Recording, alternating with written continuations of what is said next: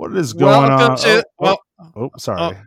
My bad. No, I forgot. No. My bad. It's your show, sir. After you. You go ahead. I insist. No, I'm good. Wait, but for real though? No, for real. You go ahead. Okay then. What is up, everybody? Welcome to the MTG Untapped Podcast, episode 90. I am your host. I am the Micah. And joining me, as always, is my friend and also yours. He is Costa. How are you? Not the host today, but I'm doing pretty good.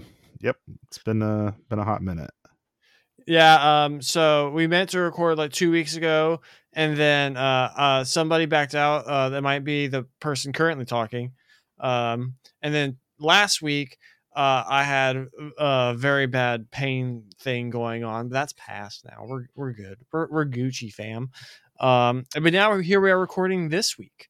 Yeah, and it worked out because last week my cousin got married, so I was like trying to figure out how to. Oh yeah. Because I told you earlier in the week I was having some issues, and then it's like it's like the whole marriage thing, yada yada yada, and you're like, let's just call it. Let's go to the week because this is what it is now. We're gonna do it when we can, when we want to. It's gonna be fun. I'm about it. Oh, but all right. Let's get this show on the road. Phase in. A lot of stuff happened, but the only thing really that both of us have seen is She-Hulk's finale has ended a couple weeks ago by now, I think. So I have some thoughts. I think Robert's mainly. Well, I don't know. I'm kind of interested to see what you thought about the finale and like how they did it. Mm-hmm. For me, it's mainly because what I've thought about the show throughout. I'm like, it's okay, it's clever. It's like the whole breaking the fourth wall thing really wasn't for me. And man, was that finale the way it was done not really for me. Yep. But now I really want to hear what you think.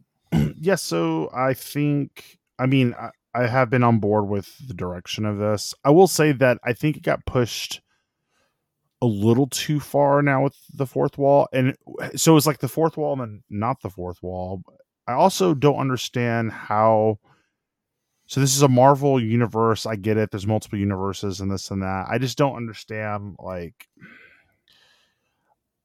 I almost feel like something like that really should have been saved for like the quote unquote end of Marvel, if that makes sense. Like when they see the writing on the wall, it's going away. Because I don't think it is. Like, even though it's drawn out and overplayed as it is now, I don't think it's going anywhere. That's what that should have been saved for. So I just was really kind of, I don't know. It was fine. I think it was fine. It just, I don't know. I was. One guy's theory is that the Kevin robot is a creation of Kang the Conqueror, and this is like all right, you're putting way too much thought into this. I mean, I'd be down if they backtracked it and did that. It just I just wasn't like, I don't know, her jumping out of the, going to see Kevin. Yeah. Mm-hmm. Dude, it's like when she like the Disney Plus like UI or whatever popped up, and then she like pops out. I'm like, oh come on, now this is going a little bit. Like if she just popped up, like she like teleport, I don't know, just showed up in like the writer's room. I'm like, okay, but popping through that, I'm like. Okay, so like point where like one of my coworkers was watching it, and he literally thought his Disney Plus messed up. Like and I'm like, nah, up? Bro. Just, yeah, he's like he starts hitting button, pausing, and I'm like, nah, bro, just like let it keep going. That's hilarious. I like knew like right away. I was like, yeah, this is like I see what they're doing here. But my main thing is it's like all right now. What was the story of the show? Like what was the with the finale? What was the story that concluded? I don't know. Like if I had to tie it together, I would just say that the story concluded with shit. Actually, I don't know. It's I don't know. You kind of. I'm not gonna leave that out. Yeah, because that was my main thing. Is like I was like, okay, but what was like we like the one thing I was like, oh, what are they gonna do with her blood? Yada yada. And then like they like kind of because they break the fourth wall. They're like, oh, this is kind of a trope. Right. And I'm like. Yeah, but that's just how narratives work. It's like by this time in human history, being entirely original isn't going to be a thing that's going to be easy to do.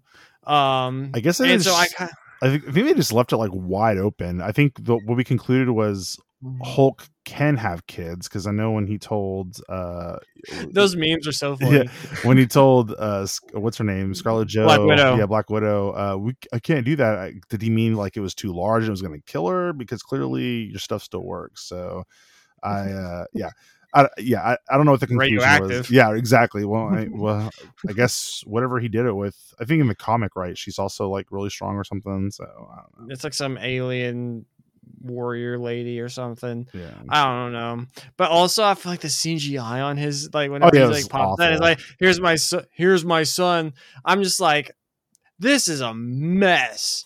And but my thing is it's like when you like watch a season of television, it's like, all right, it's like there's the beginning, then there's the build up, climax, and then resolution, etc.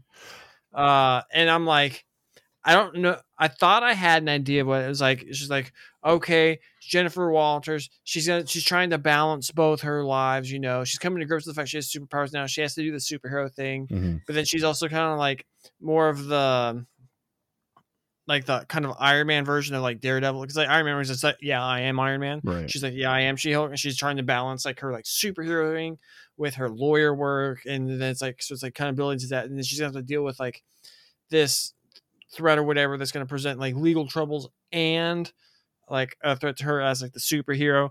But then they're just like, nah.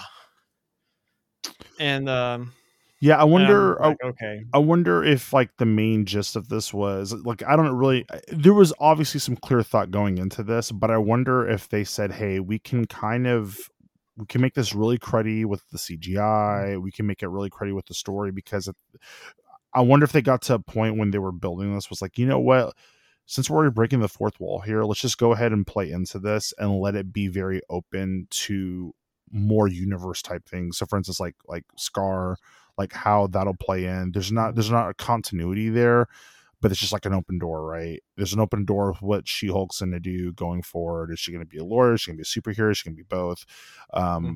Going forward with, you know, Bruce, like, you know, it'd be hard to say like you can't have a conclusion with them, but you could easily say, okay, we don't have a conclusion with him, and this is how we kind of like backdoor him out of, you know, the actor out of Ruffalo out of there. So yeah, I mean, I think overall, is this like an ending that I like typically like? No, I think it was still fine, but I mean, it definitely wasn't. It was, like you said, I think based on all this, it was really hard to kind of follow where this leads to. It just seems like, out of all the Disney Plus shows they had, this is like the biggest filler in between, other than I haven't seen like the little Groot series or whatever, but I'm going to assume that this is even more filler than that. So, my brother and I were having this conversation. Where does this rank among Marvel projects for you? Cause we both put it at the bottom. I got to give it a little bit. You know how they do in the Chopped TV shows. I gotta give them some points for sticking their neck out there and taking a little bit of a risk. So, but that's hard because I guess I have to kind of think through this real quick. So we have Winter Soldier, we have the WandaVision, Loki, Hawk. This which one am I missing? That's like five of them, right? Miss Marvel. I haven't finished with Marvel, so TBD. I don't know. I'll put it just above Hawk, and the only reason why I say that is even though I did enjoy it, the rewatchability of Hawkeye really feels to me like a festive kind of thing, and so maybe that's like the only thing where I'm like, but I mean, these are like edge case things. I think overall they've done pretty well with the series, and in the Winter Soldier Falcon thing, I wasn't as big of a fan. In fact, I almost want to put that at the bottom simply because of how hyped it was. Like, I mean, I thought we were going to get another. It came after WandaVision. The music and the trailers were so built in. I was like, oh, this is going to be a continuation of Captain America and the Winter Soldier. It's like, oh, cool, we're gonna get some more spy stuff. And then it was like almost a complete letdown. It was like lack of fight scenes, lack of in-depth story. They really made Sam Wilson. I get it. Like, they try to show like the human side of him and whatnot, but just making him like a super broke person almost made like Tony Stark seem like a total dick. Cause like, you're not going to leave any of these guys money. Like, you know what they're going through. So, I don't know. I just really thought that wasn't played out. So maybe that's in the bottom, and then it's the Hawkeye, and then it's this one. So that's kind of where I'm at. All right. Another Marvel thing we can mention. I want to hear, what do you think about Harrison Ford replacing William Hurt as general, or actually guess now it's Secretary of State, Thaddeus Thunderbolt Ross? So I can't see him in a villain role. I'm sure he's been in one, but I it's hard for me to say. It's hard for me to see him. What is it? 50 plus year career on the big screen, as you know, between Indiana Jones, Han Solo, yeah, all these iconic heroes, and now you want to tell me that he's gonna teeter on the line between this like villainous anti-hero type of person? I don't know. I like him as an actor. I just don't know. I think they're using a little too much star power here, and I think we're gonna get the Lando Calrissian kind of play in this. Like, oh, I'm Lando. I don't know. I think in terms of, because you had to find an old white guy. Mm-hmm. I think, all right, he's reasonable, mm-hmm. but I think them using like the like face mirroring and stuff, mm-hmm. he's gonna be absolutely perfect as Red Hulk. Like angry Harrison Ford face. I don't even know any of that. So I guess I'm in for Thaddeus Ross becomes Red Hulk. Okay. That's what he does at the comics. Sorry for if that becomes a spoiler for you for a later movie. It's whatever. They've done such a great job in hiding their true, you know, with these trailers. So it's not a big deal. But I saw that. I'm like, that's pretty good. Because they had to recast it. I'm like, Harrison Ford's is fine as anyone else. Yeah, I don't know. I feel like there might have been someone else out there they could have done, but I mean, like I said, I'm not mad about it. I really think they played on his star power here. And like I said, like if we get anything close to what's his name, Jeffrey Dean Wilson, whoever plays Lando, if that's the kind of acting we're getting, I'm gonna be so pissed, because that was terrible in the Star Wars. Like, I think that was like the biggest like FU to the fan base, was just like, we're gonna insert this guy in here, give him no role, and just tell us his name. So, well, alrighty, that'll do it for this week's phase in. Let's move on in the podcast to the Untapped step. We're talking about Magic that we played over the past week. I have mainly been experimenting in Explorer. I kind of had a fad with like buying a bunch of like artifact cards, like IRL, and I was like, oh, I want to see if there's like a deck in Explorer. So it's like playing like Ginger Brews, Patchwork Automatons. There's the Ingenious Smith from AFR that lets you, like, grows slower than Patchwork Automaton, but still grows. But also it gets to basically draw you a card. That card's pretty good. Steel Overseer. Because we've been talking about a topic for another episode further down the line, and I'm like, I really like playing with Crystalline Giant. They're kind of like my top end, and it's just like, I know I harped a lot. I'm like, oh, this random Hearthstone BS, get it out of my Magic the Gathering. But the kind of random, it's like, ooh, what keyword am I going to get this turn? Is pretty interesting to me. And so, like, I feel like that deck it's not top tier or even tier 2 maybe, but it's like, because it dies like a board wipe. Like, if you go against hard control, then you're kind of SOL.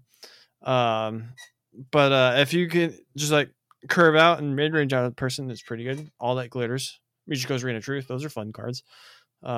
Playing stuff like trying to get elves to work.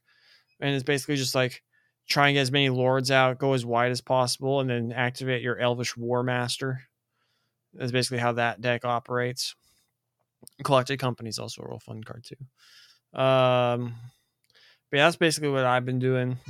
You've been sharing quite a few drafts on our Discord. Yeah, I got back into it, which apparently, yeah, I didn't even think about it, but I hadn't really been saying much about draft lately, because you were like, how many drafts have you done? Yeah, I been doing quite a bit of drafts again, was on a little tear. I guess I could share my 17 land stuff and just kind of the last two drafts prior to the one that I'm currently in were pretty horrendous. But let's see, let's go to my data. DMU 4-0 set DMU. So yeah, I had a so I went 0-3 in the very last draft, 2-3, but then I had 7-1, 6-3, 6-3, 5-3, 3-3, 2-3, 4-3, 5-3, 7-3, 3-3, 6-3, 7-3, 4-3, and then 1-3. I think that was let's see. Oh, here's my breakage. So from October 11th. I took a 8-day hiatus, hopped back into a 4-3, and I went on a little tear here for the past few days or whatever it's been. So yeah, I've been back into it. The format is the format. It's definitely, which I won't go into it too much because that'll be our main topic for today, is our little send off. But basically, there is a way to get into decks. If you can imagine the deck that you're in, you can probably get into it. I will say that Arena's a hoe. This damn thing, I swear. You saw the deck that I posted. That is it deck was just nutter bars. I mean, my every win was like turn 5 or something like that. Like just super quick, kill my opponent super fast. And if I lost because a flood. And we've talked about the floods. I know I complain about it all the time, but it just drives me nuts. I have like 4 Tolarian Geysers. I have impulses. Like I have all these things to draw me out of it. And I'm drawing in the lands. Like I had so many lands against my opponents. Like as I'm drawing into them, I'm just like, this is BS. And so I finally got fed up with it because the last couple of drafts had the same problem. So I'm running 15 lands on my current Izzet build. We'll see how that pans out. But so yep, a lot of drafting as of late. Also got back into trying getting with the guys, doing our little Saturday commander stuff. I built a Ragavan deck and a Braids deck, so I'm kind of getting into the mono colors now and seeing how they play out. I've noticed like those type of commander decks, or you can make them like there's like 0 to 100. They're either really good playing to the table, just kind of like dirtling decks, or they're combo decks. And so I made mine the dirtle play to the table. Shaver and Will picked up the Warhammer deck. Super fun to play against. I haven't played with them since I don't own any, but we've kind of agreed to make some more decks geared toward that style of commander, where it's like more interactive, basically what you see like on the game night stuff. So I've been dabbling there, still working on my cube. So yeah, just kind of all over the place. But it's funny, as much as I'm saying I've played a lot of Magic, I really haven't. Like, you know, I've been showing up still on Fridays, but like last week or last couple of weeks, like either I was covering for Henry, and then I'd get out of there pretty quick. You know, with Infinity really, I don't know, is like a damper on things. Like we did the draft and it just wasn't, for me, it was not my cup of tea. I know Chris really, you know, poor guy, like it was around his birthday and he really wanted to enjoy this. He ended up going to Dallas and people just weren't meeting him at his level of, you know, excitement. But, you know, so this set was definitely for him, but for me, it's just, you know, I'm stupid, man. Like too much reading. I have to comprehend what's going on. And when you have a text box full of things that says, you know, doodle on someone's forehead while slapping a monkey and making sure it's cold outside, like I can't follow all this. So isn't there a card that says like start a sub game underneath the table? Probably, or touch your friend's leg or something like that. I don't know. It was way too much for me to keep track of. So yeah, that's been my Magic adventure as of late. Dude, do you realize how close we are to pre-release? It's like 2.5 weeks or something like that away. It's crazy. So not next Friday. It's 11th, Friday I think it's 11th. Let me see. Whatever the 11th is. Oh, shoot. Veterans Day? Yeah, it's 11th, bud. The day that Black Panther releases? Oh, my God. I have to make it. Well, I know what the choice is going to be because I'm going to have to run it. But I never see it on the day of anyway because it's I don't want to. I have that day off. Do you really? Are you actually gonna go see it? You can come do pre-release. I'm not gonna. It's actually gonna release Thursday. I'll be showing all day Friday. So, my fellow banker friend and I will probably go see it. I don't want to speak for him, but it's like on Thursday. I'll probably try and go see it, or probably probably Friday, just because the day off. It's like because of like a disparity and like when we get off and stuff. Dude, you gotta come to pre-release, bro. Oh, I'll be at pre-release. Oh, you're gonna go early. I'm saying I'll probably go to the movie. So like probably catch a matinee or something. Gotcha. Well, it is the 11th, by the way, just for your. I am hyped for some Brothers War. Let me tell you. Me too. Well, all right, that'll do it for the Untapped step. Let's move on to the next segment, which is our underplayed EDH card of the week. Last week was it a card? But now we're gonna go up because Coast has a turn. All right, what do you got? So I'm cheating because it's not one card. It's a cycle of cards, and it's a cycle of new cards. It is the DMU Defiler. Hey, look, as he flashes it to me on the webcam. But the DMU Defiler cycle, they are all sitting at 2%. So they've already had some good growth, in the short relative time. So I don't imagine us speaking about it as going to pump the numbers even more. There's just going to be a natural growth thing. But so because I've been playing these monocolored decks, they're really good. I mean, they are so, you know, the jeweled, what is it, the jeweled amulets or whatever, the amulet cycle, those are really good because they're mana reduction. So this is on the alternative side of that, with the pips. It's only one, I believe it's only permanence. I can't remember now. I'm not looking at the card, but even though when I was playing with them, great to have, because the mana reduction, the pip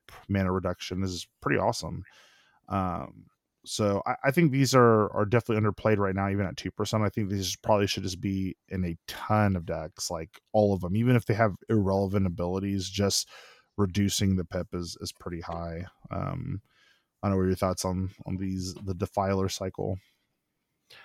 I like it because I feel like the green one just like constantly pumping your team. Yeah, that's obviously good. Oh, and then also like blue one drawing cards. Mm-hmm. It's kind of weird. It's like how many blue permanent spells, unless you're playing like some sort of blue based tribal deck, in which case you might have a bunch of blue permanent spells. Right. But either way, it's like, it's cool. And like you said, the mana reduction is like the main thing you're looking for here. Red one is like, it's funny because like that one might be one of the better ones in terms of like constructed play, but just like pinging things for one, like they're mana dorks and 3/1s or something, utility creatures maybe.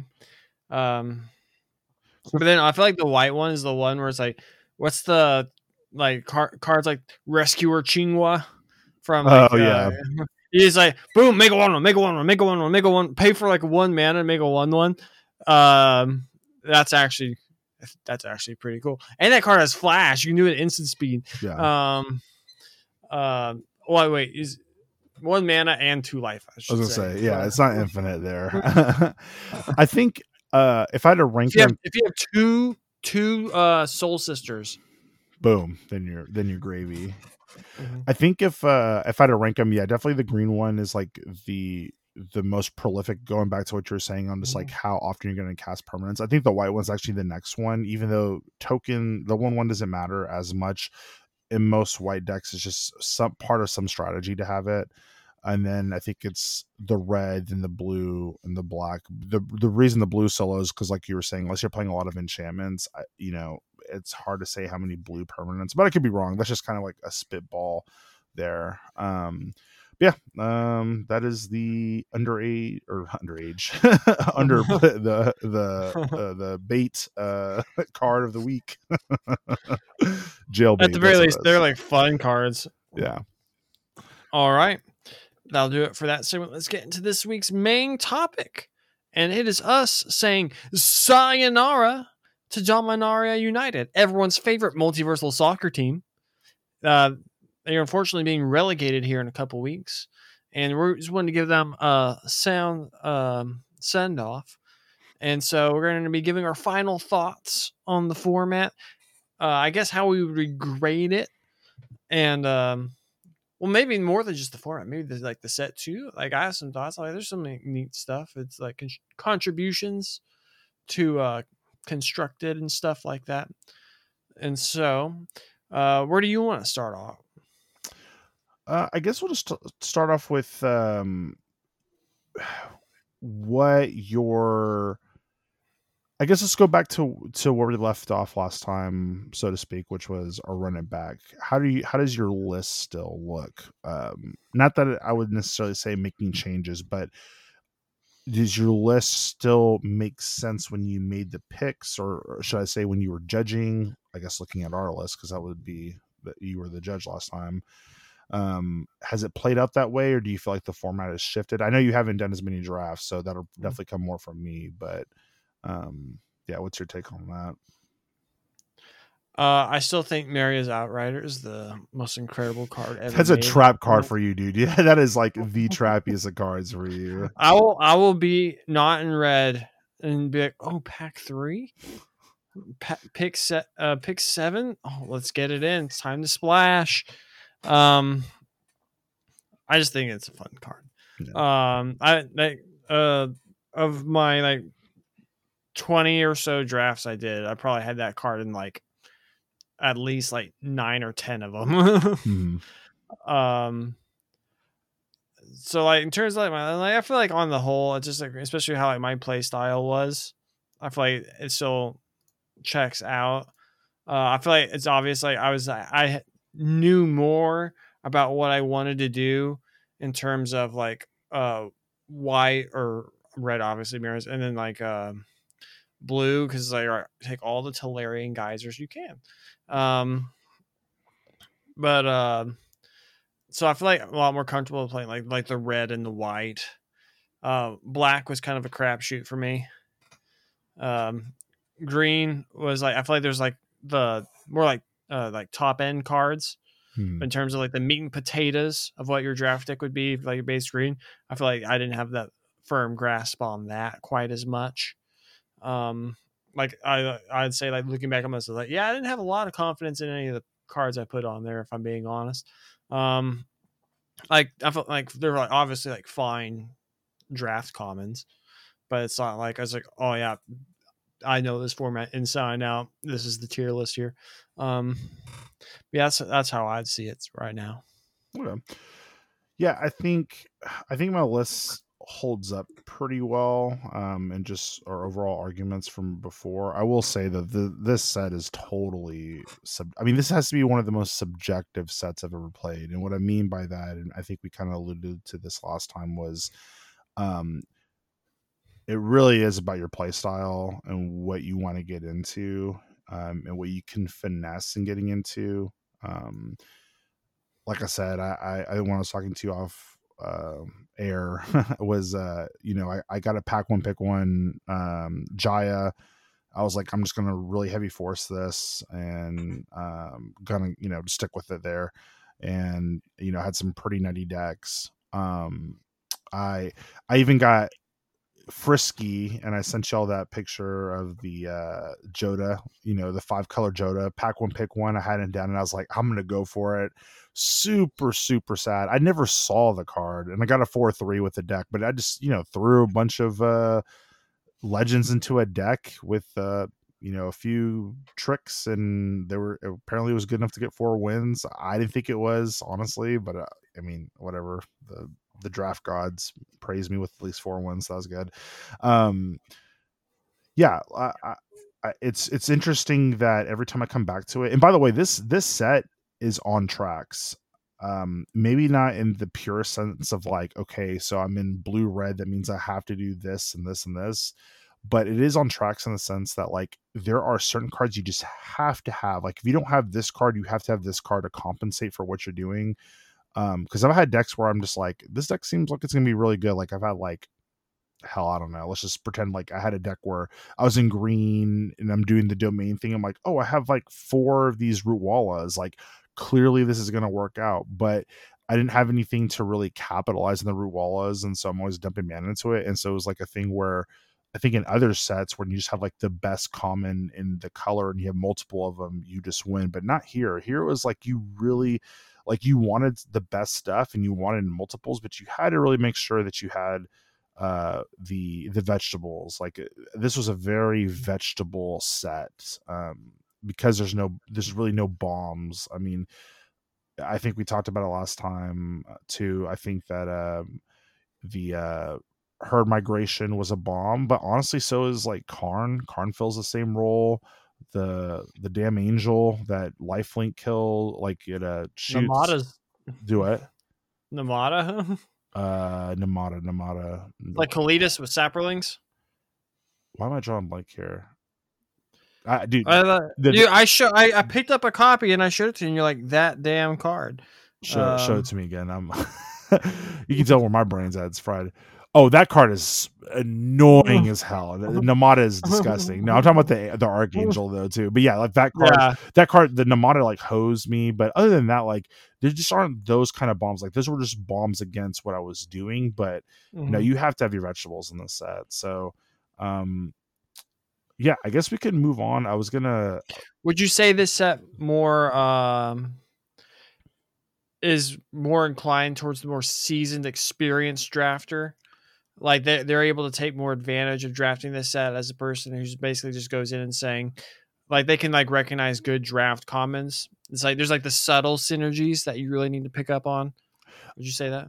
I think this set, it's not. I think obviously a better drafter will edge out wins. I think that what this set actually has going for it is understanding the pattern. So you don't have to be a good drafter, but if you've drafted this, let's say like on average, if I took like someone who's fairly new to Magic but understands all the rules and all that, has played 5 games of it versus a drafter who is really good, you know, been playing for years and has played 5 games, I don't know that you could differentiate the level out of the 5 games. It would take 10 games for you to figure out the pattern, and then the person who's better at picking out the patterns would be better or suited for this, and just understanding, okay, this deck can only get to this threshold of power level, or it can only do this thing. And so do I have the things, and am I saving, you know, some of my power level or late game answers or whatever for this, or am I going for it? Like, I think this is what this draft set really does, because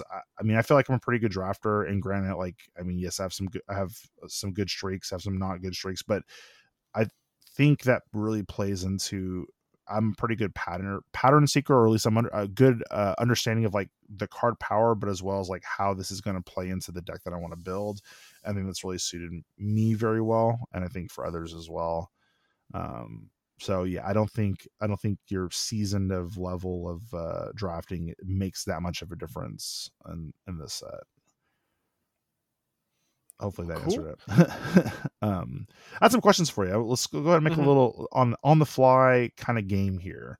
So I'm looking at 17 lands. Granted, this is subjective. Well, not subjective. This is there's more than just what the data says here.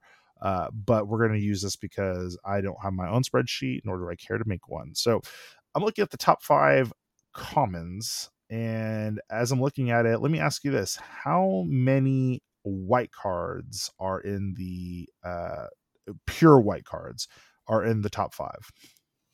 0, because it's 5 copies of Meria's Outrider. Got him. This guy.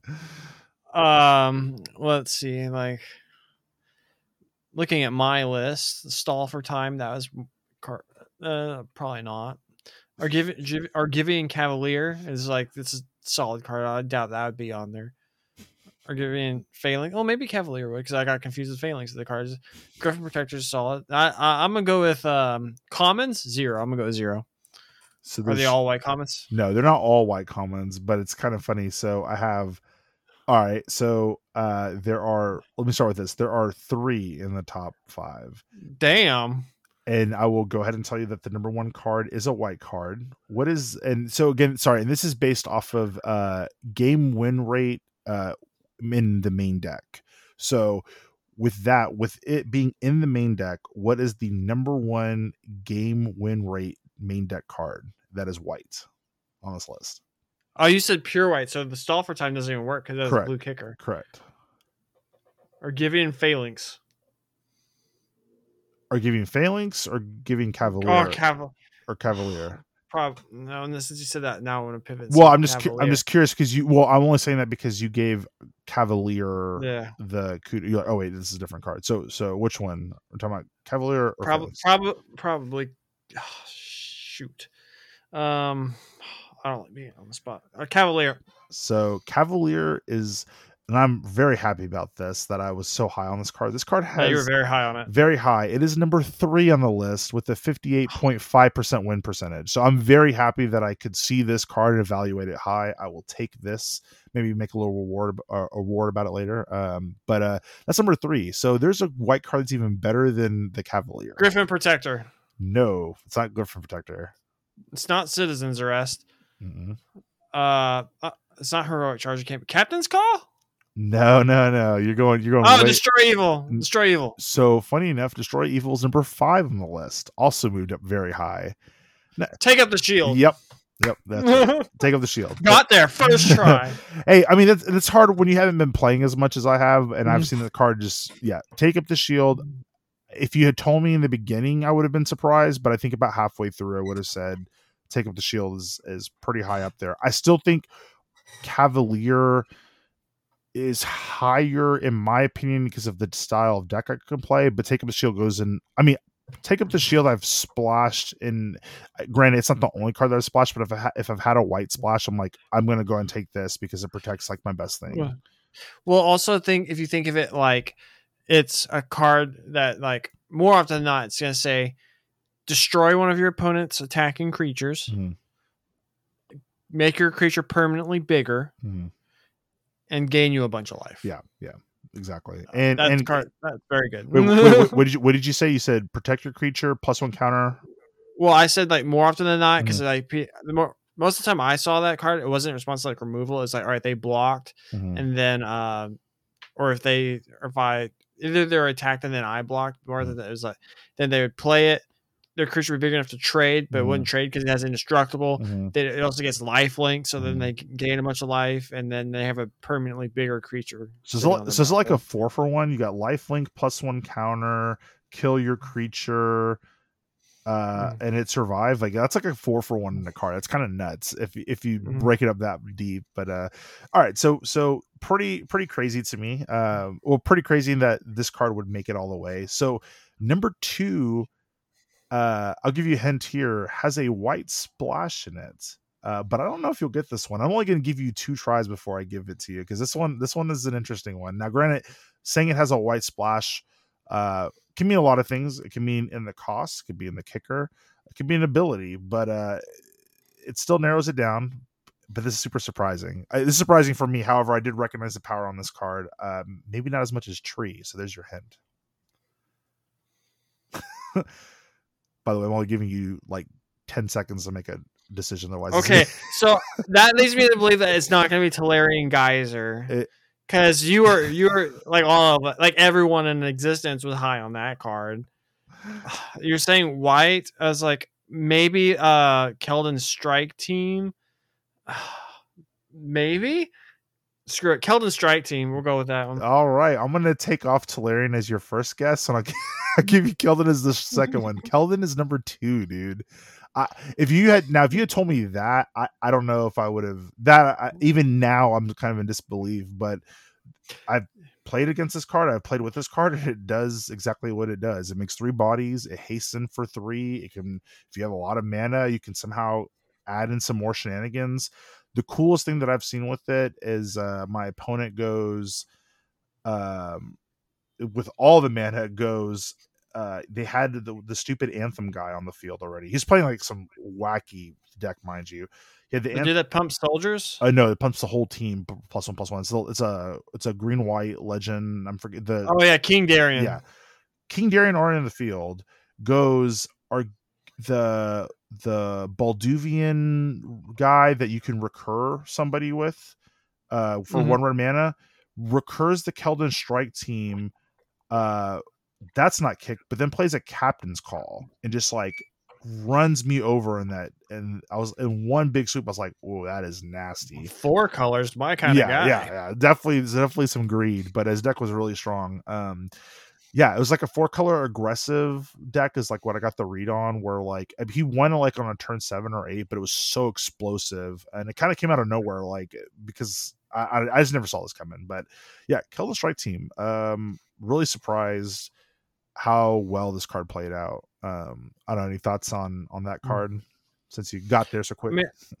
I mean it was a card that I basically threw onto my primer list. Yeah, so it's like, you know, I called it. I knew immediately that card's gonna be absurd. Are you kidding me, man? Absurd. I knew it.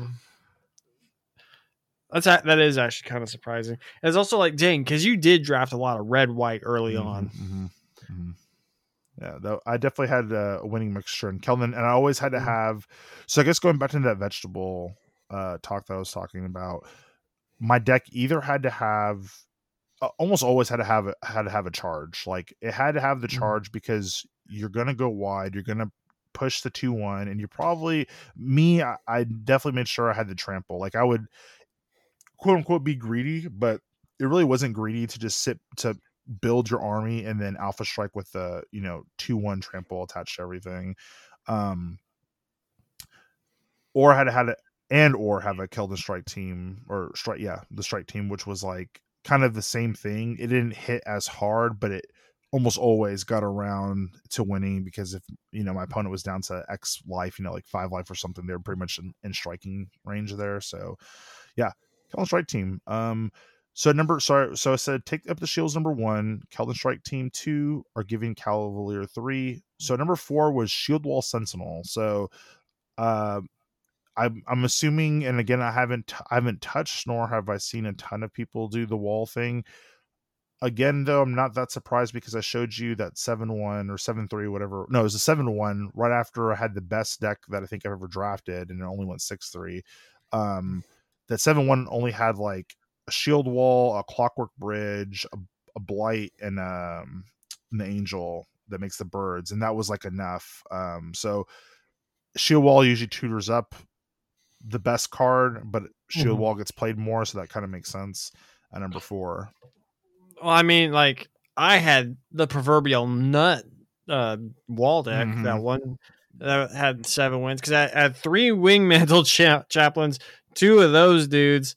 And then I think I had a Blight Pylon, but I think Blight Pylon actually ends up being, it's like, that's not actually like the payoff you want for the wall deck. No, it's like Wingmantle Chaplain, and then the freaking like 1/3, the uncommon that's actually just good on its own that turns allows you to attack. The walking bastion or whatever. Bulwark, whatever. Bulwark walking, and then like the tappers and all that kind of stuff. So that kind of makes sense, because especially because if this is like about the card being in the main deck, that one's basically almost always being played if someone has a Wingmantle Chaplain in their deck. And so that's why it's like, if that deck's going to be in, it's going to be in this. It's not like a card that can be like in any deck, even the bad ones. Like that card's going in because they want to find this specific card that's actually like really, really good. And that's why I was saying when we talk about the stats on here, it's not just that blanket. Because again, so we have Destroy Evil at 5. Tolarian Geyser at 6, and then right behind it is Clockwork Drawbridge. Now, I don't think Clockwork Drawbridge is leading to wins, but it's probably in the decks that need the drawbridge. And it does, lock down their best thing sometimes, allows you to get an attack in. Like, it actually does a lot of work, but so high at number 7, I think, is a testament to what you're saying, which is it's in the best deck, and so it's going to be there. It's like saying, like, if you have Michael Jordan, LeBron James, you're going to have that one player that always follows him around. Is it him, or is it just because he's really comfortable with him and he keeps doing his thing? So, so I won't go through the whole list, but that was definitely interesting. I will say what I'm really surprised is on, what is this, number 8 is Citizens Arrest. I was really low on this card, but it could just be me and my whole outlook on it, especially since Destroy Evil became so relevant. I think that was just asking for someone to blow you out a lot of times. So I'm surprised it was that high, but again, that could also be just the decks that's been played in. yeah, so definitely interesting to see the top cards. I'm curious to see, since I'm on here, let's just see what the best archetypes were, if I could find this. And to our listeners, it should just be stated that obviously Meria's Outrider, 0. It transcends the list. Oh my god! Although if we're being like super serious, that card's like probably like peaked really early because everyone could get so many of them, and it's just obviously just like daisy chaining those is just gonna win pretty quickly. And then it's like, all right, and now everybody's trying to grab them, and now okay, now you aren't getting the density that you once had. So if we go here to the color archetypes, I'm not gonna lie, I haven't done much with this, so I'm gonna have to try to. There are so many splashes here. Look at the groupings. There isn't anything that I can see that's a runaway. However, so this is not surprising to me. So this is the clear-cut best. Mono white plus a splash is sitting at. Actually, I'll ask you: is it over or under 60%? Over. Okay. Is it over under 61%? I'm gonna go 63. So it's a little high, 61.2. So it's right about there. With the next one being, with the next one being mono white at 59.5%. So clearly white was just a really good color, which. Again, not surprised considering what it does. But yeah, that mono white splash being so high makes a lot of sense because I was running a lot of red, a lot of white X with probably red in the beginning and then it deferred to black later on. I'm curious then what would be the next best color with the quote unquote splash? Red splashing everything for Meria's Outrider. It's actually the third best. That's pretty, third best. That's pretty good. So what other color beats it? And that's at 56.6, by the way. Wait, so you said, so we're going by color now, just the breakdown of the list. Yeah. Because I was like, because I thought you said mono white splash white, then okay, I got you now. Yeah.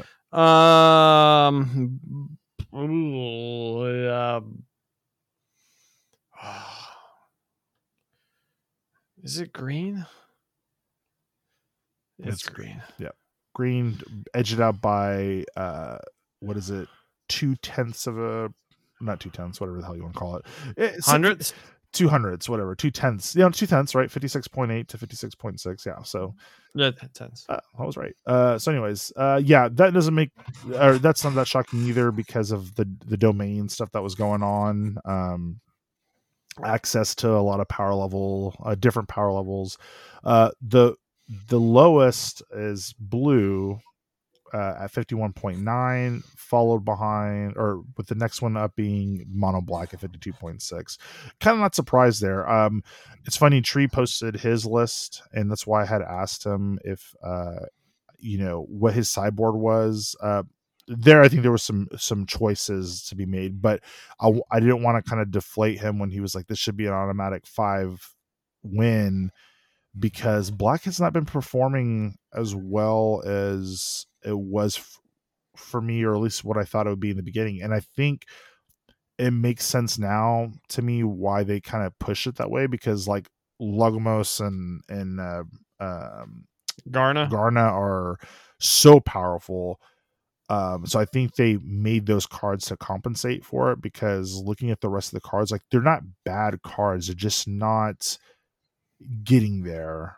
Is what I found with black, and especially with blue. Blue is the same thing. Like, it's a great support color, but beyond that, you can't be your main color because it's just not pushing damage through enough. Like, it's got a lot of protection and reactive, but you need something to be on the offensive and then draw out your shore ups, your negates, which, by the way, negate has really climbed on my list. It's not like I need 10 of them, but a one of is pretty good. And a lot of people I've seen are just like, well, I mean, you just play shore up. It's like, well, there are these really edge case scenarios where it's actually better to have a shore up and the negate, and then you get to pick and choose, because if they're going to land a planeswalker or just something that isn't targeting something, and I can't think of the ideas right now, but like Herd Migration is a great example. Sagas. Yeah, sagas, thank you. Like things like that, like that's what you want. So negate is really climbed on that list as well.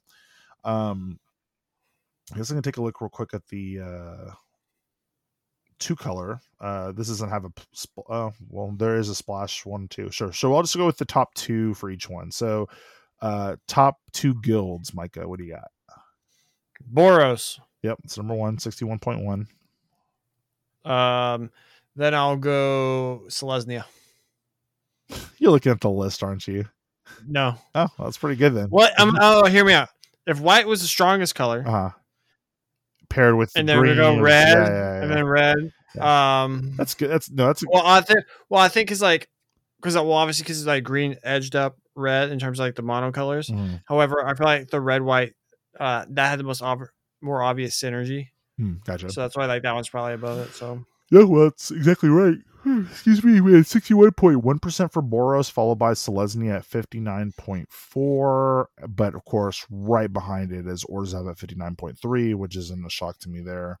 I will say though that the let's see, what is this? Wins. So this is funny though. Selesnya has a higher percentage, however, the win rate. So Selesnya does not really play that high. There's almost 20,000 wins 20,000 out of, what was this, 33,000 games played, right, with the Orzhov. Selesnya only has 2,800 out of 4,700. So a lot less played into, but edges out on the win. That could also be, if we're looking at that, that could also be people just don't expect Selesnya that much, and so it kind of comes out of nowhere. And that makes sense too, because a lot of times you have the one that makes like an extra token and it's really big, and well, you can like do something, you know, you can just get a bunch of damage in. The payoff for Selesnya in terms of like the multicolored spells just really isn't there either. Right, that's what I'm saying. Like Orzhov, you see a lot LSL core, and you're like, okay, let's go. Right. Yeah, that one you have to be more of a visionary, and you'll take things like a coalition something. It's like if you kick it, it gives like a 2/1 and two counters to your team. So that's understandable there. I think it's also whether or not you open King Darien. That could also be the case, because that's definitely a push to get into that archetype. So, is it even worth this one? So if we look at the splashes now.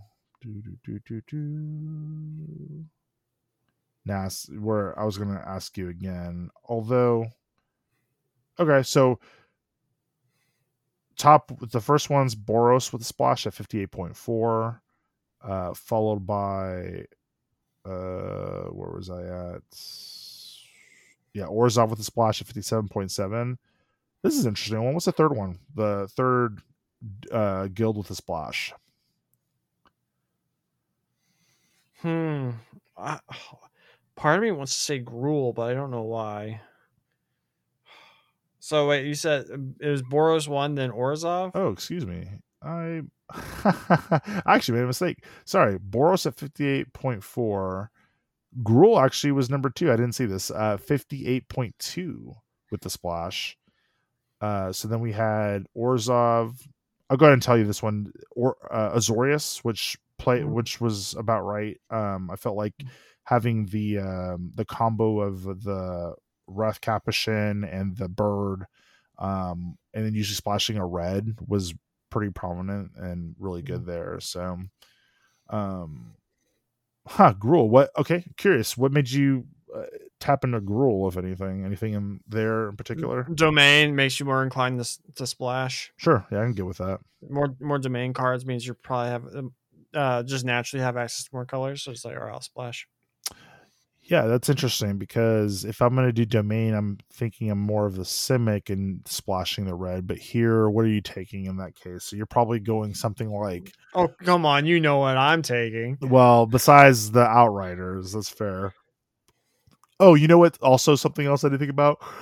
Excuse me. So if you get the 7/7 that gains you 5 life, I did have a deck like that where it was probably 50-50 on the blue and red, but I was running multiple Colossal Growths, and that's just a big hit. Also, the Weather Seed Treaty. So if you're running the lands and like giving it something else like Trample and a +1/+1 buff was pretty big. So I could see that too.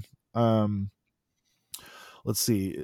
Now I think where it gets where it's a lot. By the way, these were all pretty close. When you started talking about the guilds, all hovering above the 55% and the cap being 58%. Same thing with the tricolors, all within like 1%. In fact, this is the tightest grouping with Mardu being the worst, but everything else in a tighter grouping, which is very interesting to me that the Mardu, which has like the access to the best commons and uncommons.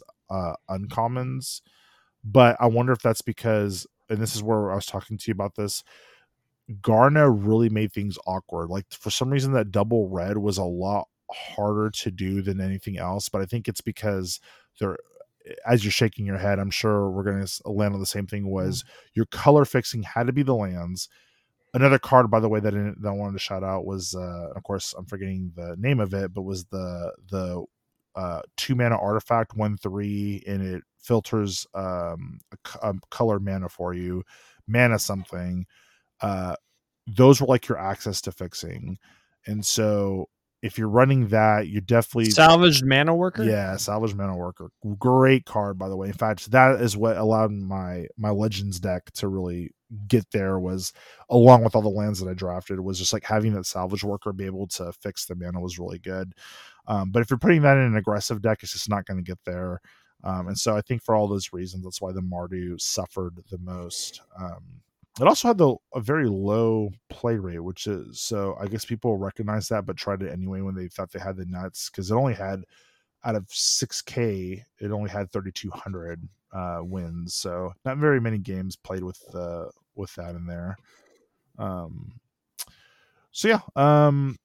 I think overall, this was a balanced format. I guess let's go and get into our final thoughts as far as like what we thought. Thoughts on this? You found it, the data speaks for itself, but did you find it pretty balanced? Was there anything that you felt just you couldn't beat or anything, or overall was this a very good popper balance set? I would say so. Like, and I never felt like when I was like getting pushed into an archetype through the draft that I was like, not because like everything's like, we naturally compare it to the previous experience where it's like New Capenna, it's like you wanted to be blue, either Bant or Esper, and if you weren't in that, you were kind of disappointed, right? Because you knew 5 sure that was the absolute best. Like, but I'm actually curious not to go into it right now, but what those numbers would have been for that format. Mm-hmm. So like, especially when you compare it to that, it's like, okay, this feels good. But I naturally end up, especially for a lot of mine, just naturally getting a bit greedy. Actually, I can go back and look at it and see how many times did I play less than 3 colors. Let's see. Oh shoot, my first deck was only 2 colors, so that's a good start. 3, 3, 3, 5, 2. Oh, we're up to 2. 3, 3, 3, 5, 4. 3, 3, 3, 5. 3, 3, 3. Okay, I did it 3 times. So like, I'm not the best in terms of like just like the proper 2 color things. Sure. But I enjoyed it, and I'm like, I never felt like really disappointed. Like, oh, because not sometimes you're like, oh, this deck isn't as good as this one I drafted previously. Sure. But it was never like, oh, this deck is just absolutely out of it. Yeah. I never really felt that. Yeah, I don't think I really felt like that either, and I don't think I was punished much. Like, I think, and that's where, I guess, going back to what you were asking earlier, I think that's maybe the difference between like the skill drafter and the newbie is I could pull myself into something. In fact, there's a lot of times when just drafting in paper, and I'm like, we were drafting our decks, it's like, oh, this is not coming together, and then all of a sudden rip, and I was like, okay, I pulled it together, I found the lane, it was kind of hard, but I had to trust that it'd get there. So that might be the difference. But yeah, I agree. Very enjoyable set. I'm super annoyed. Again, just the league situation in arena. This is much better, but I think this is in most cases much better to play in paper than it is on league, because you're not running against like the best decks all the time. And I also just think it matches you like with the same decks you're playing against. Like, I don't know how many times I played a black white deck and I'm playing a black white deck or white red or just something that was like very comparable. So that's a little annoying too. I would like to have seen like the differences of like decks coming together, because I'm pretty sure like that red blue deck super salty, as you can tell. I think that just like beats the pants off of like almost all decks. Like, it was so aggressive, so tempo, just it had all the good stuff. Let me backtrack real quick, because I'm a dingus here. I forgot to just look at we're just going to do the top five uncommons real quick. And so how many of those are, we'll just do strict white first in the uncommons. 2. Good, that was exactly it. And then if it was with a splash, how many? Or act list another. Yep, 3. So would you can I guess the 3 cards? Yes, but and go ahead and give me the ranks when you tell me that. So I want to say the Phyrexian Missionary, Wingmantle Chaplain, Knight of Light's Dawn. Beautiful. So give me the rank. Shoot. Wingmantle Chaplain 1. Perfect.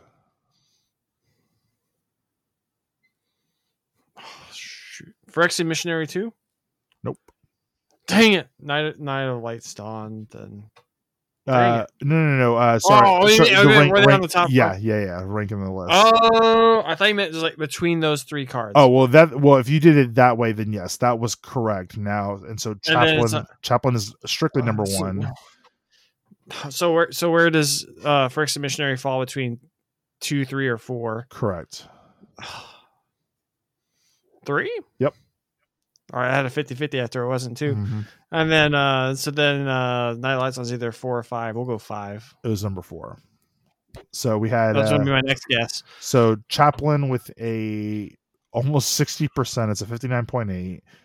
Number 2 is Neshoba Brawler. Not surprised at all, to be honest. But I never got to see that many. I never got to play with a lot, but I definitely got my butt pounded with a ton of those.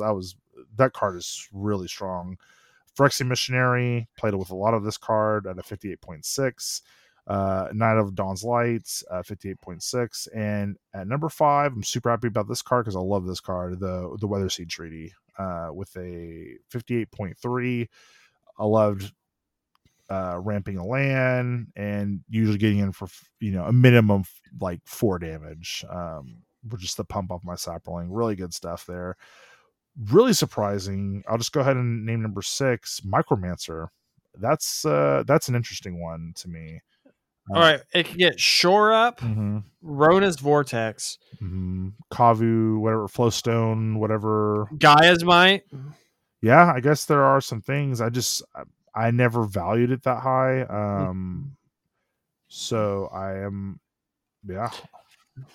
Especially because that Guys Might get someone they don't see it coming. It has a really high pick, so it's like, well, let me see.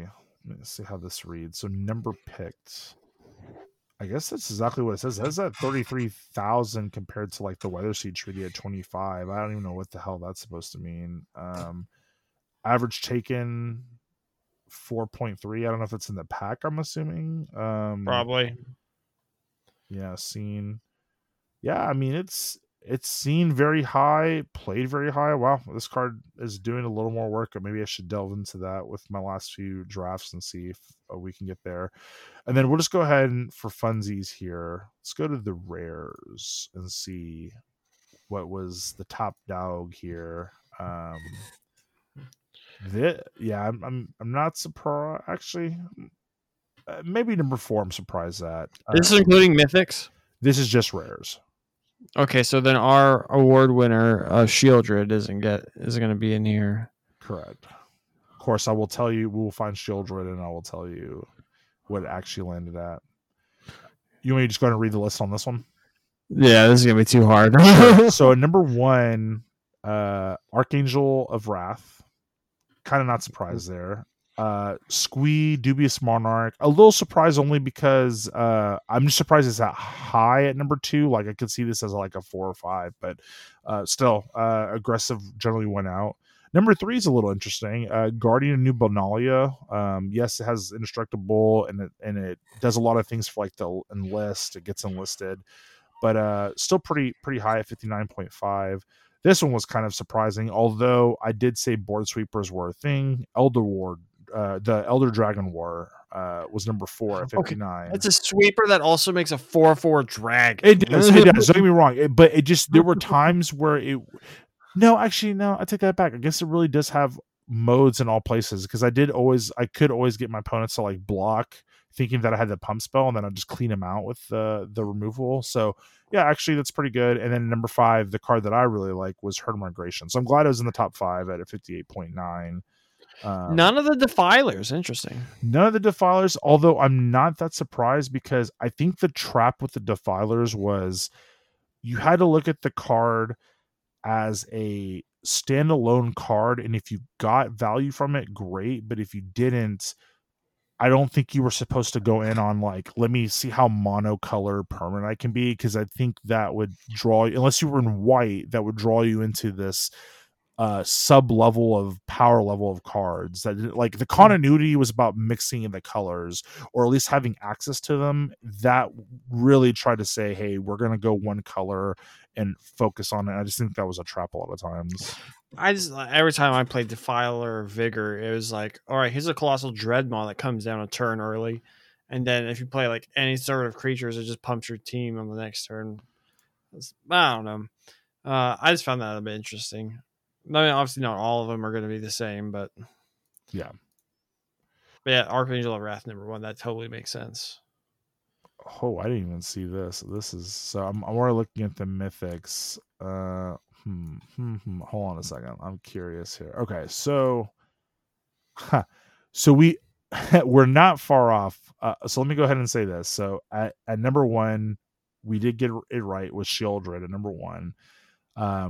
With a 60.5% win percentage. However, there's another stat here that I hadn't talked about, and I'll get to this one because this really kind of pushes how good this card is. But anyways, going to number 2 was Sarah Paragon at 59.9%, Sphinx of Clear Skies 59.2%, Shivan Devastator at 57.9%. This one's kind of surprising just because I hadn't seen it that much, but Rith Liberated Primeval at 57.4%.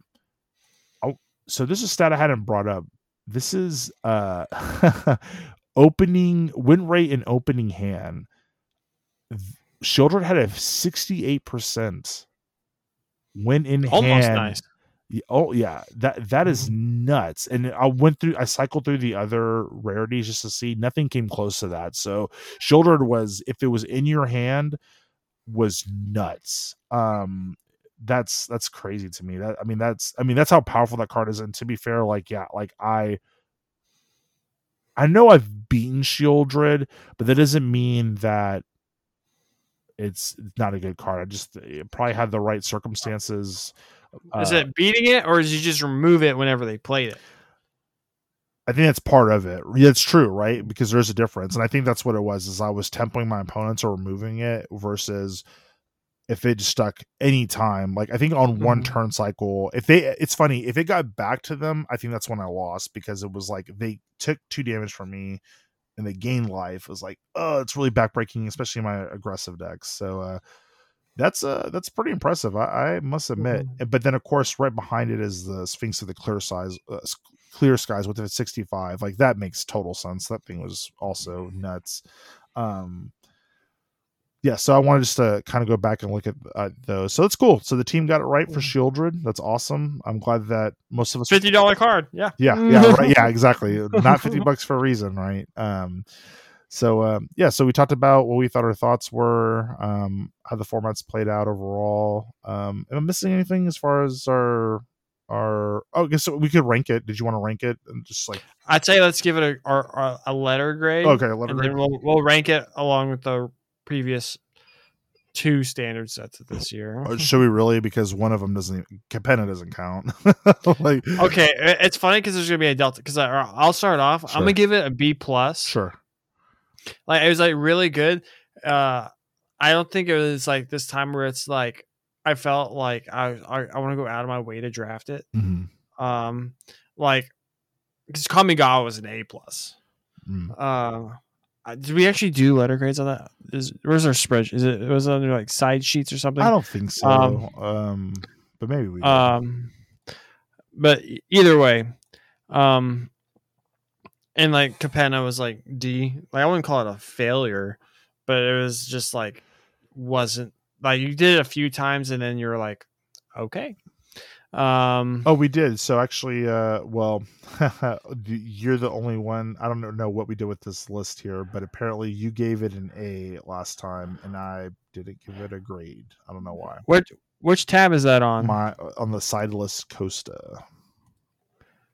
And if you it's weird. It's like it didn't get completed. Well, I take back my A, and it's getting an A+. I'll make a new one here, and I'll put in here. Actually, you know, while you're talking, so go ahead and. It's good. I'd say borderline. Like it was borderline getting into the A range. I just feel like some people when they like, say it's like they're kind of very willy nilly. It's like for me, I feel like if something's gonna be said, like all right, that was A. That was like premium content. But I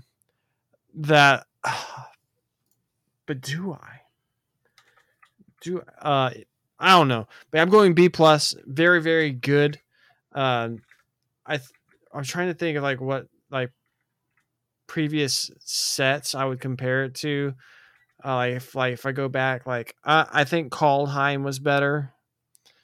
I think AFR was better. You thought, like, those are in the, like the low A's for me. Well, Kaldheim was like an A-, AFR was like an A, and then like Kamigawa being A+, and so like I think it's like borderline right there with like Kaldheim for me. Like Kaldheim was the first time I got to play with Snowlands, so you know.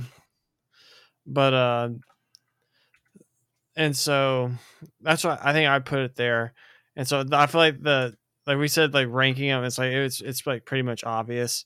It's going to be Kamigawa, this, and then Capenna. However, I don't know, actually, did I mention it too? I was like for like one episode.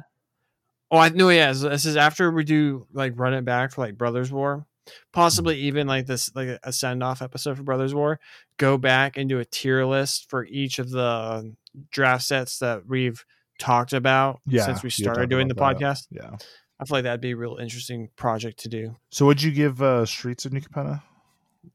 D. So you give that a D, and sorry, you gave B+ here. So so for me, A+ for Kamigawa, C for Streets, and I gave Dominaria an A.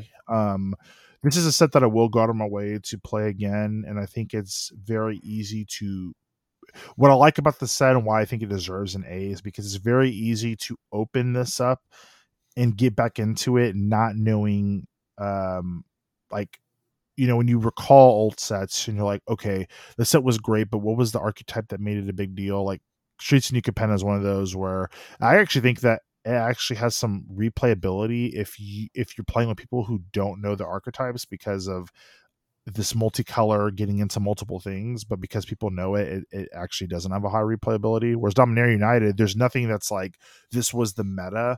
And so you can do a bunch of things. So I think between that, the how balanced the set was, the only thing that's really not pushing it above and beyond is, it's funny, you do. I feel like you do need bombs to make it exciting, and I think that's what it's lacking, just a little bit of that excitement of like, oh, I opened this, and so this is like my bomb for the set. And Kamigawa had that. It wasn't as clear cut.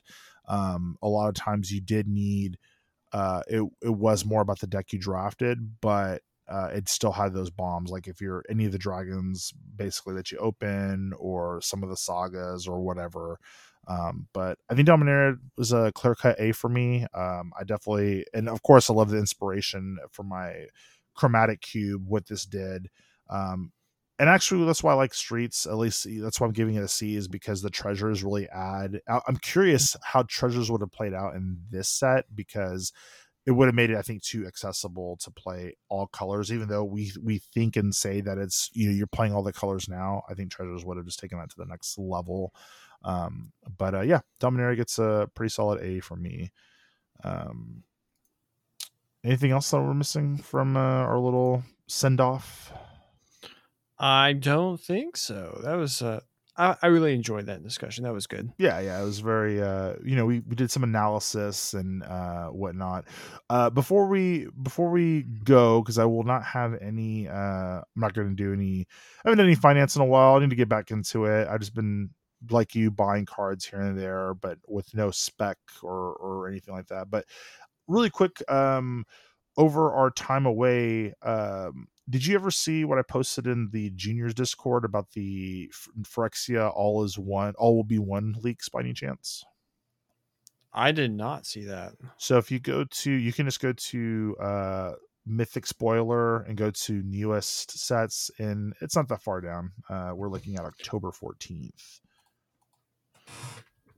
Just one moment. Let me take a look. See. Newest spoilers, October 4th. What the heck is this Death Rite Shaman here? Oh, yes. Oh, 30th. We got the completion. We'll talk about that. Yeah, we can move up the ladder from there. You see it now. The Sinew Dancer. Yeah. Mere Convert. So I don't think this has been confirmed yet. However, these do look highly real, real cards. Like, I think the plausibility that these are real cards, are pretty high. So we got some leaks, and this is not for Brothers War. This is actually the set after. So we got some really early leaks. But the thing I want to talk about here was, something that I think you may have said to me, or someone did, but poison counters, they are going to be a thing apparently. So I'm pretty excited about that. Just again, this is probably old news to people that listen to other podcasts and whatnot, but I'll go ahead and bring it up. So we have Sinew Dancer. It's a 1-1/1 Phyrexian soldier. It has 3 and a white, tap it to tap target creature. Then it has the new mechanic Corrupted. So for 1 and a white, instead tap target creature. You can only activate this ability if the opponent has 3 or more poison counters. So I don't know how prevalent they're going to be, but apparently just a threshold of poison counters are going to enable mechanics, or at least the mechanic of this card. Any thoughts on that? I'm pretty excited to see poison come back. Finally get to do something with old Finn the Fangbear. Mm-hmm. I'm interested because, like, on one of the cards they use the keyword toxic. Mm-hmm. One. All right, so what's gonna be the difference between that and poison?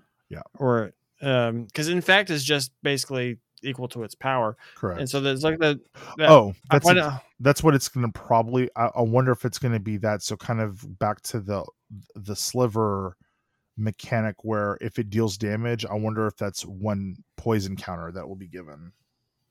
Mm-hmm. So it's kind of like the midway point. Mm-hmm. Where it does it doesn't equal to its power, it doesn't do its top, but it still does the damage. Mm-hmm. So that's probably right. We're also seeing stuff like oil counters. Mm-hmm. I like if this is gonna be like the showcase, that's pretty cool. Yeah, so for those that haven't looked at the leaks or don't know about this, they're kind of glittered on poison counters, and so I wonder if it's just going to be just the Phyrexian showcase, or if we'll have a coalition showcase or whatever, something of the sort. Cool reprint, Thrumming Bird. Cool to see that card back in. That definitely tells me that poison, or at least proliferate, will be a thing. So that's pretty awesome. I will say that the Sinew Dancer, just the art on that looks so good. I really love that style, especially on this card. And of course, because it's in black and white, it makes it look that much better. But just want to touch on that, if since we hadn't talked about it. We did get a couple of spoilers for the Jumpstart 2022. Now this is not the jump starts that we get with each new set. This is the kind of like the original jump start. So we'll probably have some decent cards come in. Kiki Jiki is one of the cards in a new art. So that's a reprint, but we have Ardah's Cobbler of War. That's 1 in a red for a 1/1 Goblin Shaman with haste. When Ardah's or another creature enters the battlefield under control, that creature gets 2/0 until end of turn, and you can pay 3 in a red to create a 1/1 Goblin creature with haste, and you can only activate that as a sorcery speed. Pretty neat little addition to Commander. I don't think it'll be anything as far as actually I don't think this can even be played in Modern, so that's nothing there. Really nice art on this Cold Steel Heart. That's a reprint as well, but it almost looks like, I don't even know who the artist is, I can't tell, but this looks like Japanese inspired, honestly, and that seems pretty neat. And then we have Isu the Dominable. So this is a 5 mana, 3 blue for a 5/5 legendary snow creature Yeti. So apparently snow is going to be relevant. I'm interested to see how they're going to make that work in a jumpstart set. So we'll definitely have to see. I'm curious because now I'm curating my own jumpstart packs. But you may look at the top card of your library at any time. You may play snowlands and cast snow spells from the top of your library. Whenever another snow permanent enters the battlefield under control, you may pay a green, blue, or a white. If you do, put a +1/+1 counter on the Isu the Indomitable. So pretty neat stuff there. Any comments that you liked Call Time? Are you interested in any of the snow stuff that we might be getting with the jumpstart? I'll need to see more. Yeah, fair enough. Did you like, was Call Time an attraction to you because of the snow, or was it just because of how it played out? I just like the lands, but more so I like how it played out. I just found it very fun. I like that kind of themed set. Gotcha. I dug it's chilly. Fair enough. So what I'll do is, since I don't have a quick pick, I'm actually going to make this last part a finance part, and we're just briefly go over the secret layer stuff. Well, the one secret layer, which is this secret layer 30th anniversary countdown kit.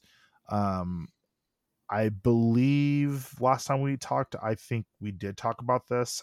I'm almost sure I did, because I was really giddy over the Shark Typhoon in this, movie poster, old school style showcase art. Really awesome. I'm not going to go over all the cards. I will just tell you from a finance perspective. So this is, I believe, $125 for a 30 card set.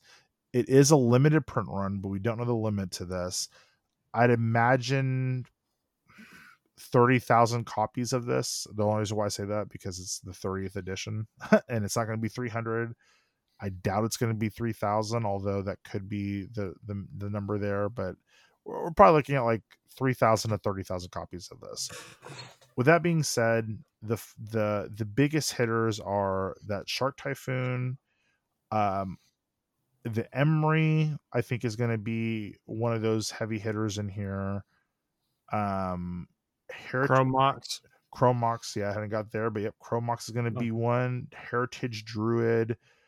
Necropotence, and Limduel's Vault. Now let me turn back here. Limduel's Vault and Emery are going to be very expensive in foil, especially Limduel, because we haven't had a foil copy of this. Chromox is going to be the thing that carries it along with the Necropotence, but I don't know to what extent. All that being said, out of the 30 cards, I'm actually not seeing the value in here as far as a direct. I mean, you'll get the value directly. Like Chromox is probably selling like $50, $50 to $70, something like that. So you're going to get the value right away from there. I don't think the value is there in the cards as far as a direct buy. However, I think this is a pretty easy buy. I'm probably going to buy this. I know when I had told you about this, yeah, that's right. You said that you're probably interested in buying this. This is a good store and stash kind of thing, because the art on these cards are really good. The card selection, albeit aren't the greatest, are still pretty good. You have little treats like Siege Rhino, Arclight Phoenix, Birthing Pod, which we had talked about last time, Heritage Druid, which is, you know, probably going to get there sneakily. I think the non-foils are going to be the thing. Even Squee, like the Squee card, that's just a big commander staple. Smokestack is not not going to get up there, unfortunately, because that's just a salty card, and I don't think commander really pushes that. But overall, I think this is a pretty good buy, especially with it being a limited print run. So that's kind of my quote unquote finance segment. Was there anything you wanted to add? Any other cards you saw that were pretty neat? Nah, it's like I started going through. I was like, "Dang, they really did front load this, didn't they?" They did. I'm honestly not that surprised. Like I said, there are some sneaky stuff here, like Lemduel's Vol. I think in foil, if you can get it. That's the other thing too, by the way. You only guaranteed one or two foils, something like that, out of this entire set. So, I mean, you could get that. You know, or you could get something like Wild Mongrel that's like going to be worth nothing. So I think that's something to keep in mind as well. But yeah, they front loaded the hell out of it for sure. Well, all right, I think that'll do it. You have anything else you want to talk about? Nope. As always, we encourage you, if you're going to spend your money on Magic cards, spend it at your LGS. And while you're doing that, you can go spend at Junior's Comics and Cards, located on Slaughter and Manchac, where I frequent a lot. So does Mr. Micah when he is available. We will be having our pre-release soon. It'll be a not close event, but 20 cap or whatever. But, you know, come in beforehand, come say hi to us, spend the money there. But if you're not there and you're in Bastrop, Forceworld Gaming still there, still doing great. They're looking at their December convention, so if you have any interest there and want to sell some cards, just go buy cards. Check out them on Facebook. I believe it's like December 11th or something like that. That's when that'll be going on. Or you can pull a Micah, and you know, you want to order some cards, you can order it from Alpha Strike, right? We'll just pretend you actually did. Yep, he ordered some cards from Alpha Strike, got them shipped in. How did that come out, by the way, since I'm hawking the stuff? Ordered them on Saturday. They arrived on Wednesday. Okay. It's pretty good. Pretty good. Were you pretty happy with the quality? They get the order right. Mm-hmm. Hey, everything I've been saying. So look at that. Were they competitively priced? Were you happy with the price on them? Yes, they were very competitively priced, I would say. Yeah, there you go. See, they weren't free. You know, everyone loves free, but they were competitively priced. So yeah, check them out. If, especially as we get closer to the new sets, they do have a good supply of stuff, and usually on release day, they already have quite a few cards on release day. So, that is it for the 90th. We didn't even bring this up, but the 90th episode. You brought it up, but like we didn't make a big hurrah about it. But we're 90 episodes in. We're getting close to that big 100. We're kind of brainstorming some things. Maybe we'll throw a game in there for old time's sake. But that'll do it. Micah, take us home. Yes. What did you think about what we talked about this week? What are your final thoughts on Dominaria United, the multiverse's favorite soccer team? Let us know on Twitter at MTG Untapped Pod or at Facebook at MTG Untapped Podcast. If you have any ideas for stuff you'd like us to talk about, shoot us an email at untappedmailbag@gmail.com. If you please subscribe to the podcast, rate and leave us a review wherever you're listening to this podcast, we would very much appreciate it. But yes, that will do it for this, the 90th edition of the MTG Untapped Podcast. I have been the Micah. He has been Costa. We will talk to y'all sometime. This is going to be going up on Thursday because there's going to be a Brothers War reveal stream with lots of new cards coming on release day for this podcast. So yeah, we'll probably talk about that pretty soon, and look forward to that. See you next time. Bye. Goal.